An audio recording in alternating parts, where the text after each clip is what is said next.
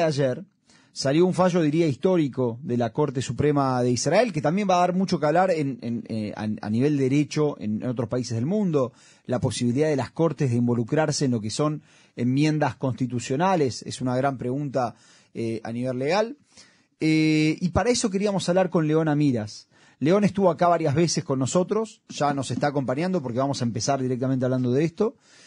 Pero antes de hablar de eso, comentarles, León, hace tan solo unos días, si no me equivoco, recibió un reconocimiento de la oficina del primer ministro por su trabajo en pos de, las personas que se encuentran secuestradas eh, de, habla hispana, particularmente latinas, en, en, eh, Gaza. Eh, así que antes de meternos en el tema del día, que es el tema del fallo de la Corte, felicitarte, León, por este reconocimiento, merecido reconocimiento diría, y bueno, y que, nos comentes un poquito qué es lo que podés comentarnos de lo que se hizo. Mira, como tú sabes, en Israel... Acércate un poquito más al micrófono. Como tú sabes, en Israel hay muchos este, secuestrados que son argentinos y hay muchos secuestrados que son portugueses. Hay secuestrados, eh, había una secuestrada uruguaya y la oficina del primer ministro eh, lo que hizo de, desde un primer día es tratar de ayudar las 24 horas del día para todos aquellos que son argentinos, que tengan su ciudadanía argentina, para todos aquellos que son portugueses, que tengan su ciudadanía portuguesa, y en el caso de eh, la eh, secuestrada uruguaya, eh, eh Goren, que a Dios gracias salió, que tenga su ciudadanía uruguaya. Y fue trabajar día y noche con los consulados, los consulados y con las embajadas de habla hispana tanto la embajada argentina, la embajada uruguaya. Fue increíble, increíble de qué manera lograron ayudar. Eh, eh, sin ninguna duda que todos los secuestrados son israelíes, punto.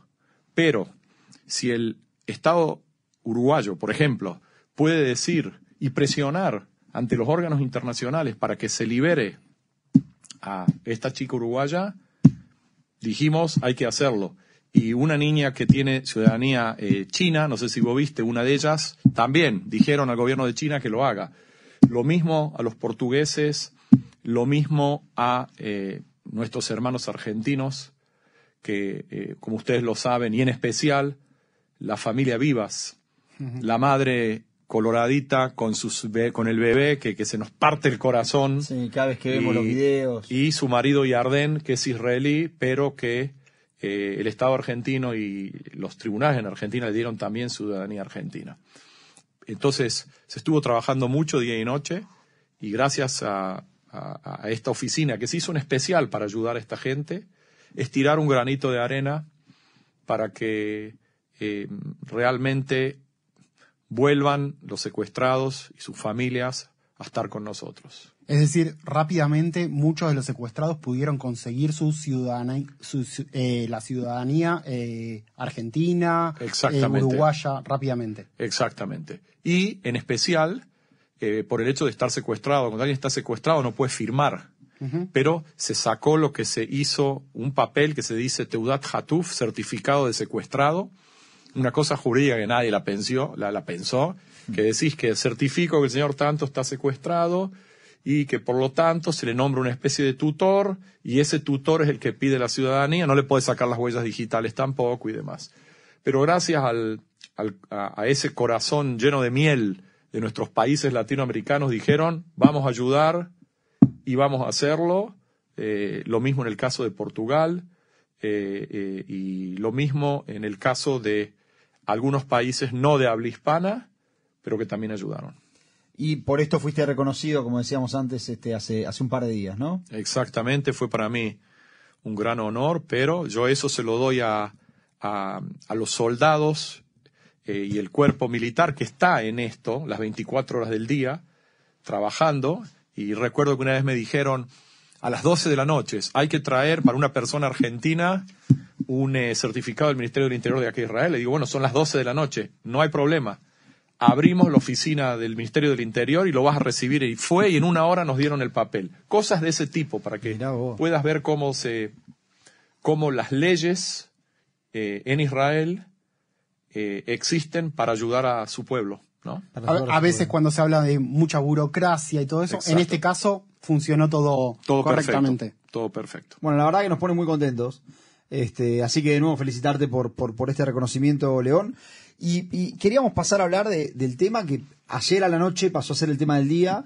Desde hace unas semanas se viene hablando de esto, que era la posibilidad de que la Corte finalmente falle respecto de, de, esta cuestión de la ley de la razonabilidad, que fue eh, el, cambio más importante, si se quiere, más significativo, por lo menos para, para, mi, a, mi, a mi parecer, eh, de esta reforma judicial que quería hacer el gobierno.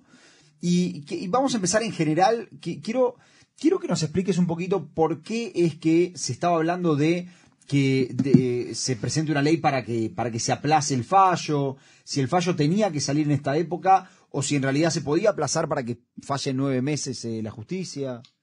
Yo, yo estoy seguro que vos debés recordar cuando vos tenías cuatro o cinco años que tu abuela o tu abuelo te contaban cuentos y decían, había una vez, ta, ta, ta, ta, y entonces, y había una vez. Mirá, había una vez un país llamado Medinat Israel, que durante 75 años estuvo todo bien, vivíamos felices, comiendo perdices, perdices cayer, pero no, viste, no cualquier perdiz. Y de repente sube un nuevo gobierno. Y el nuevo gobierno, entre ellos muchas personas imputadas por causas eh, criminales ante los tribunales, sacaron todo un programa de reforma judicial y dijeron, mira, eh, esto no va a seguir así, nosotros vamos a sacar una reforma y vamos a cambiar toda la sistemática. ¿Por qué? Porque los jueces hacen un mal trabajo, los jueces se meten en las decisiones del Parlamento, los jueces nos hablan de razonabilidad. Más de una vez cuando nosotros decidimos cosas, los jueces se meten en cosas políticas y no lo vamos a permitir y sacan un proyecto de ley para casi por así decir destruir el sistema jurídico. La gente sale a las calles con banderas gritando democracia, democracia, y diciendo no vamos a permitir de ninguna manera que esto siga adelante, de manera violenta, el Parlamento, de manera express, lo que se dice, saca una ley que dice que le corta las alas a los jueces, que cuando los jueces van a decidir, tienen que decidir de acuerdo a lo que dice la ley y no meterse si es razonable o no. Es decir, por ejemplo, si en el Estado de Israel la Fuerza Aérea no tiene pilotos de guerra mujeres. Y una vez la Corte dijo, es una cosa irrazonable y no lógica, y a pesar que el ministro de Defensa dijo de que no va a enrolar a mujeres, nosotros decidimos, la Corte, que sí hay que enrolar a mujeres. Por ejemplo, ¿sí? Eh, entre paréntesis, de esas mismas mujeres son los pilotos de helicópteros apaches que entran a Gaza ahora para salvar a los heridos. Son todas mujeres, ¿sí? Mujeres, mujeres. No, no quisiera estar que, una de esas mujeres te levante así y te mete una trompada, nada, porque son tipas eh, de los comandos especiales de hierro. Totalmente preparadas. Exactamente. Pero, eh, entonces vienen y dicen, no lo vamos a eso aceptar, y sacan un proyecto de ley diciendo que le cortan las alas a los jueces. Por supuesto que se presentan una especie de habeas corpus o una acción ante la Corte diciendo que esto hay que anularlo. Y todo el mundo dice, mirá, esto es un juego ya vendido, estos jueces seguro que están todos en contra de este cambio, seguro que va a estar todo vendido. Empieza la guerra, esta terrible guerra del 7 de octubre, los jueces dicen que van a dar sentencia y dicen que van a dar sentencia y empiezan a decir, no, vamos a frenar un poco las cosas, ¿para qué dar sentencia? Estamos en guerra, dejemos esto de lado. Y la Corte y los jueces dicen, nosotros no podemos dejar de lado esto, tenemos una causa, tenemos que, decidir. Y ayer sale una decisión que no es, como diríamos en el mundo argentino futbolístico, de 15 a 0, de 14 a 0, sino que por un voto de los miembros de la Corte Suprema anulan este tipo de decisión que decía de sacarles la posibilidad, la posibilidad de dar razonabilidad y 12 jueces deciden que sí se pueden cambiar leyes de rango constitucional a la Corte. Es decir, cada juez da su idea de por qué sí se puede o no se puede. Es decir, nuevamente, como dijo el ex primer ministro, que en paz descanse, Menachem Begin, y es Shoftim Jerusalén. Hay jueces en Jerusalén y dan una decisión brillante. Eh, yo pude leerla de manera muy rápida. Mi amigo Jonathan Meta de Cannes, que colega, abogado, me lo mandó ayer a la noche y me quedé leyendo, pero era eh, realmente muy fina para poder entender todo, ¿no? Pero por lo que yo veo es una decisión brillante.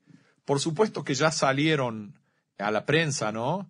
Gente a decir cosas. Por ejemplo, el, eh, el, joven ministro de Economía de Israel, Smutrich, que hace unos meses dijo ante una aldea palestina que habían tirado, que había ido por ahí, dijo hay que quemarla, hay que quemar la aldea palestina, y casi se arma una, guerra acá.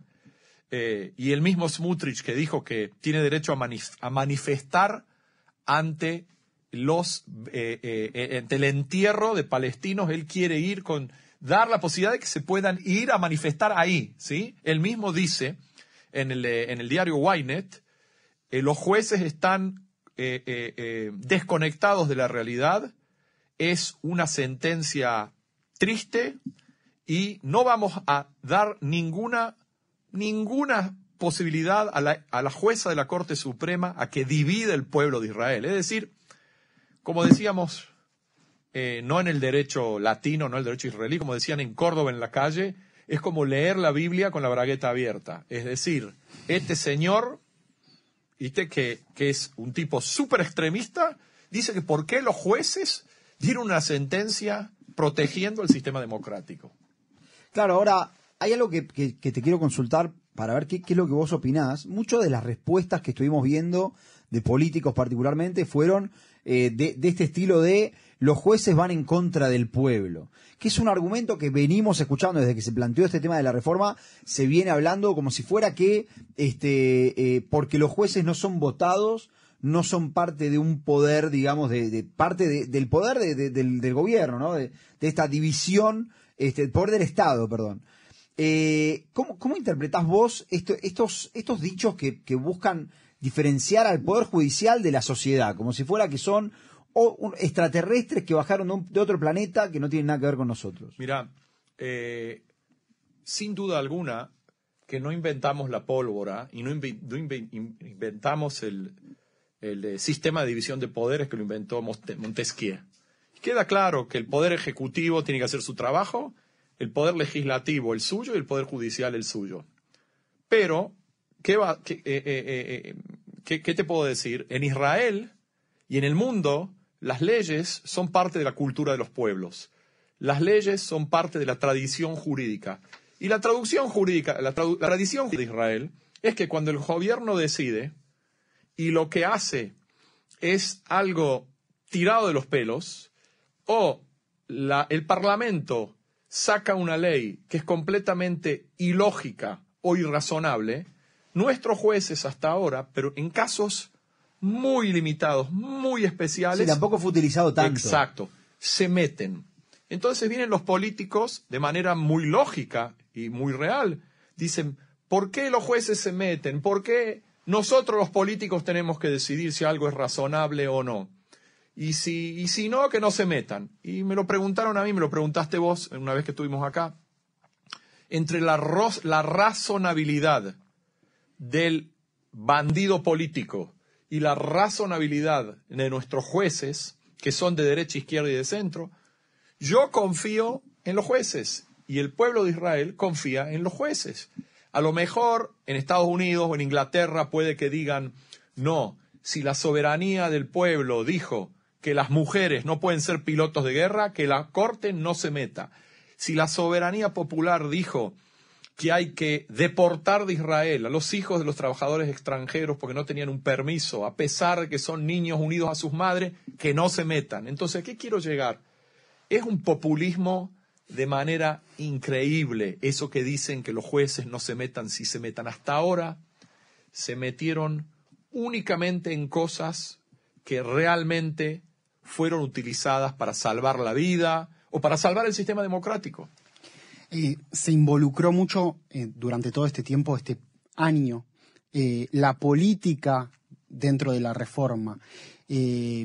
¿cuáles son las implicancias que ves en todo este manejo que tuvo la política dentro de el sistema judicial? Sin ninguna duda de que el, el, vamos a decir, el número uno que tiró la piedra y salió corriendo se llama Benjamin Netanyahu.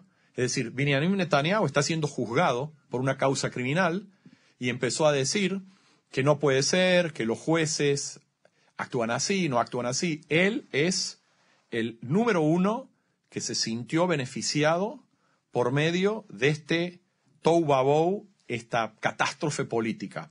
Eso primero. Segundo, nunca le preguntes al perro por qué no le quieres dar el bife para llevarlo, no le preguntes al gato por qué no le vas a dar el pescado y no le preguntes al viento por qué vas a tirar harina que no quiere que sí quiere.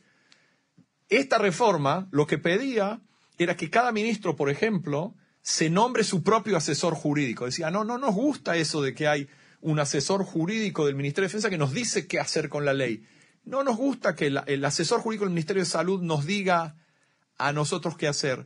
Nosotros vamos a cambiar. Es decir, a mí me es tan difícil transmitir el mensaje porque es un mensaje de locos, ¿viste? Como un tipo que volvió de la guerra, que le quiere contar a los amigos, no te imaginas lo que vi. Bueno, bueno, está bien. No, no, que era un tipo con una espada, lo mandó. No, bueno, esto es igual. Uno no puede entender cómo una manga de impresentables o de personas que ellos mismos tienen causas criminales, ¿sí?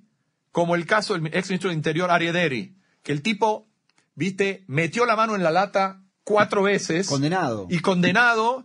Y ahora le dicen que gracias a él, a lo mejor él dice, vamos a respetar lo que digan. Lo... Viste, es una cosa de locos. Entonces yo digo, el tema de la política, estos jueces son un ejemplo. Ahora, si vos me hablas de los jueces de primera y de segunda instancia, en general, que son tipos que tienen que empezar a trabajar más y escuchar más y hacer menos soberbios, yo, yo estoy de acuerdo que hay que cambiar vamos a decir, del limón salió limonada. De todo este lío va a haber ciertas reformas interesantes, lindas, a favor del pueblo y del sistema jurídico.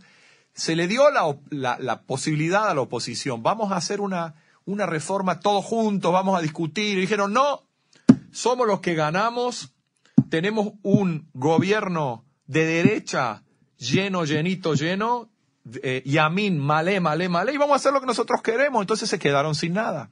Recién mencionabas que seguramente va a haber cambios eh, propuestos por, eh, por la oposición luego de, luego de, esta, de este fallo. Eh, ¿Cuáles crees que van a ser los principales? Mira, el principal es, estamos viendo acá en televisión, no sé si lo ves, el nombre de Tommy Kahana, Lohem Bejativá 551 en Gaza. Mi hijo estuvo en esa jativa, en la 551 y estuvo 75 días en la franja de Gaza. Y hay un soldado ahí con mi hijo que tiene 65 años. Y tengo a otro soldado que tiene 50 años. Y jóvenes de 19 años. Y jóvenes de 30 años.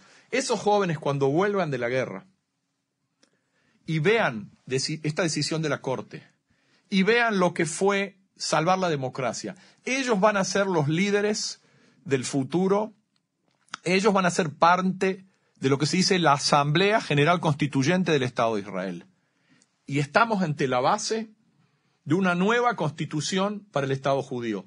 La nueva constitución se inició hace 75 años con la Declaración de la Independencia y ahora, en estos días, luego de esta guerra con el Hamas, sin ninguna duda que vamos a llegar a un pacto social. Lamentablemente un pacto que se pagó con sangre. Se pagó con la muerte de soldados, con nuestros hermanos del, de, de, que murieron y con la lucha total entre la derecha, la izquierda, los blancos, los negros, los pobres y los ricos, etcétera, etcétera. Sin ninguna duda que vamos a seguir adelante. Y vamos a tener como paraguas que nos va a proteger la Corte Suprema y sus jueces.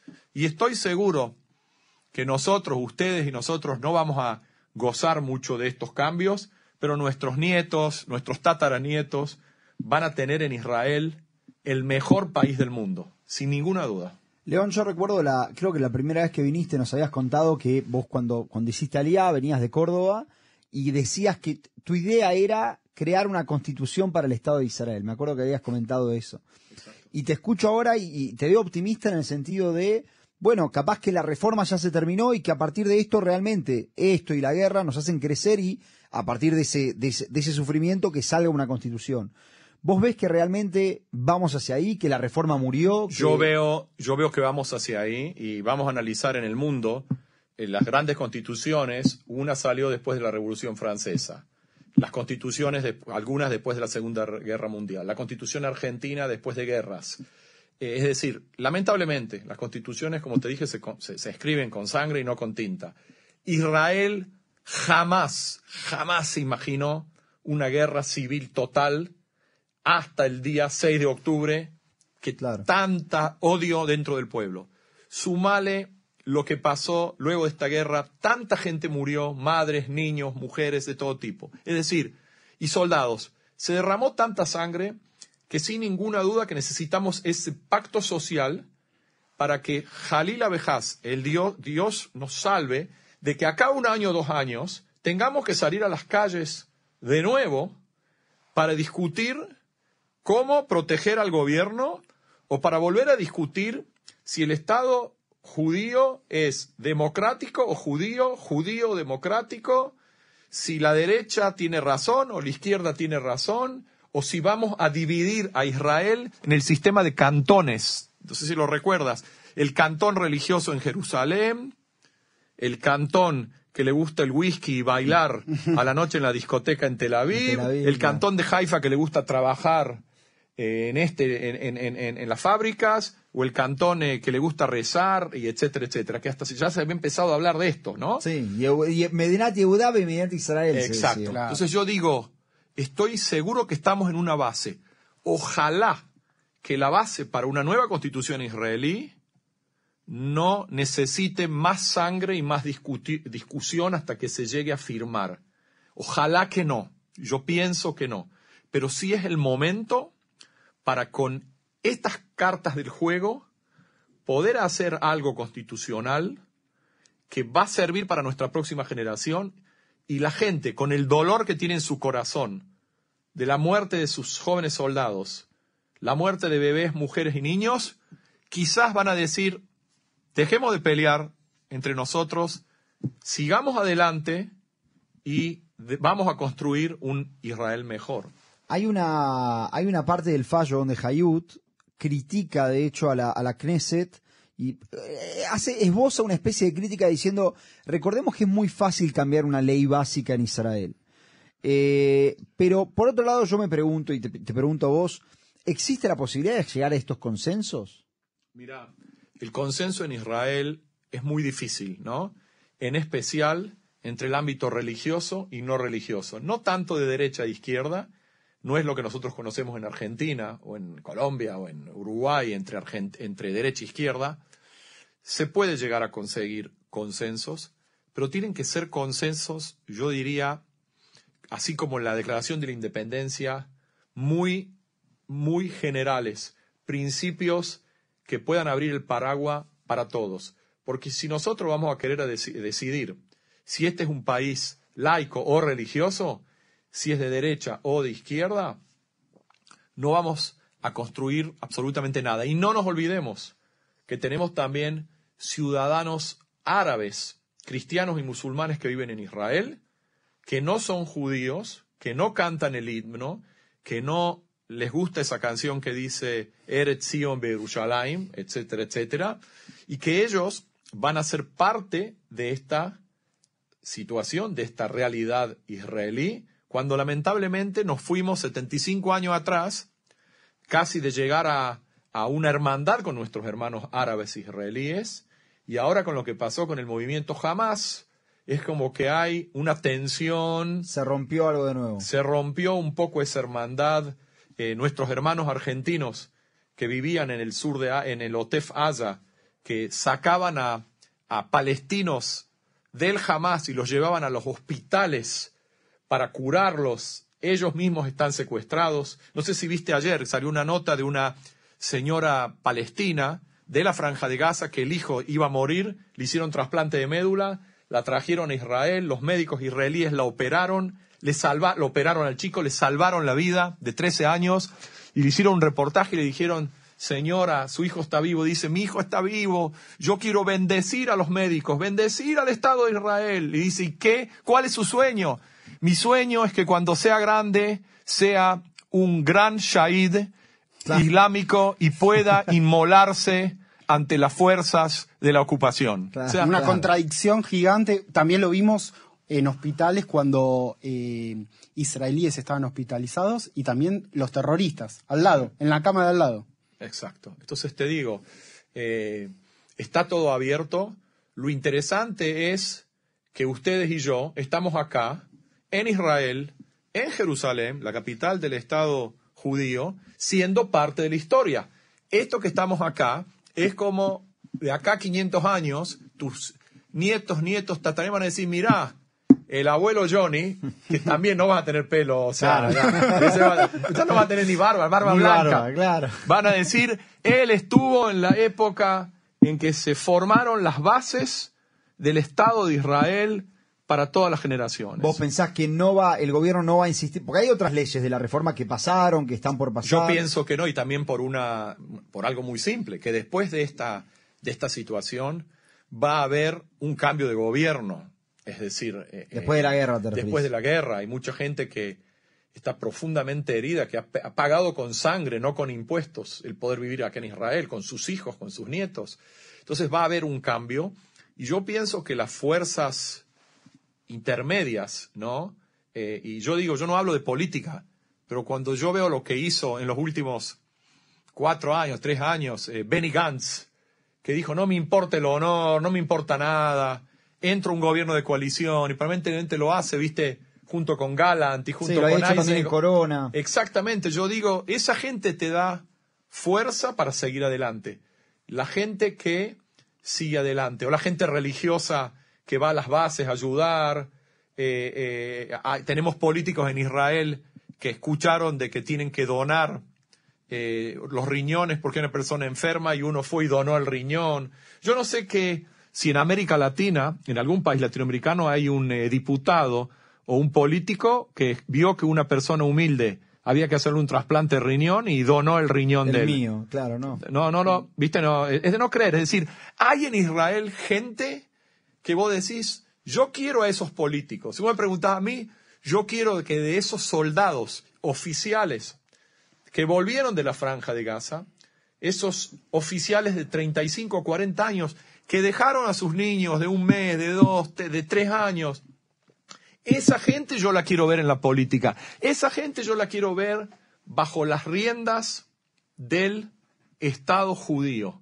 Ellos nos van a traer la protección para el futuro de este Estado, ¿no? Existe ese pacto social, como mencionabas anteriormente. O sea, se ve, se, se observa en este momento de guerra que todos están unidos por la misma causa. Sin ninguna duda los soldados religiosos, los soldados no religiosos, eh, los, eh, los eh, druzim, que son gente que incluso hablan árabe, y cuando ellos están juntos, cuando ellos van caminando en la franja de Gaza y de repente revienta una mina y mata a dos soldados, ese explosivo no diferencia si sos religioso, no religioso, de derecho o de izquierda. No muere el de derecha o el de izquierda. Exactamente. De ahí la unión de esta gente que está dando la vida todos los días de manera increíble. Bueno, León, la verdad, se nos va terminando el tiempo, eh, pero te quiero agradecer, de nuevo felicitarte por el reconocimiento que recibiste de, la oficina del primer ministro, por, tu, por, por, haberte involucrado en la situación de los, de los rehenes y agradecerte por haber venido hasta acá este, y compartir con nosotros unos pensamientos respecto de este fallo que, como, como vos decís, es histórico, ¿no? Y creo que lo vamos a recordar por mucho tiempo. Eh, yo le agradezco a ustedes y te quiero... Eh, felicitar a, ti, Johnny, por eh, ya ser parte de la comunidad jurídica de Jerusalén como abogado activo en los foros y en los tribunales de Israel. Y he leído un par de decisiones que lograste en el área del derecho penal, no en eso de tirar el penal, atajado o no atajado, sino en ese tema que los políticos argentinos y qué sé yo tienen por ahí problema, el tema del, derecho penal. Y he visto que estás haciendo un excelente trabajo, así que te, te deseo suerte en, el ingreso en la profesión de abogado, ¿no? Te agradezco, te agradezco, León, la verdad, este, y te agradezco de nuevo por, por venir y por tus palabras, la verdad, este, muy lindas.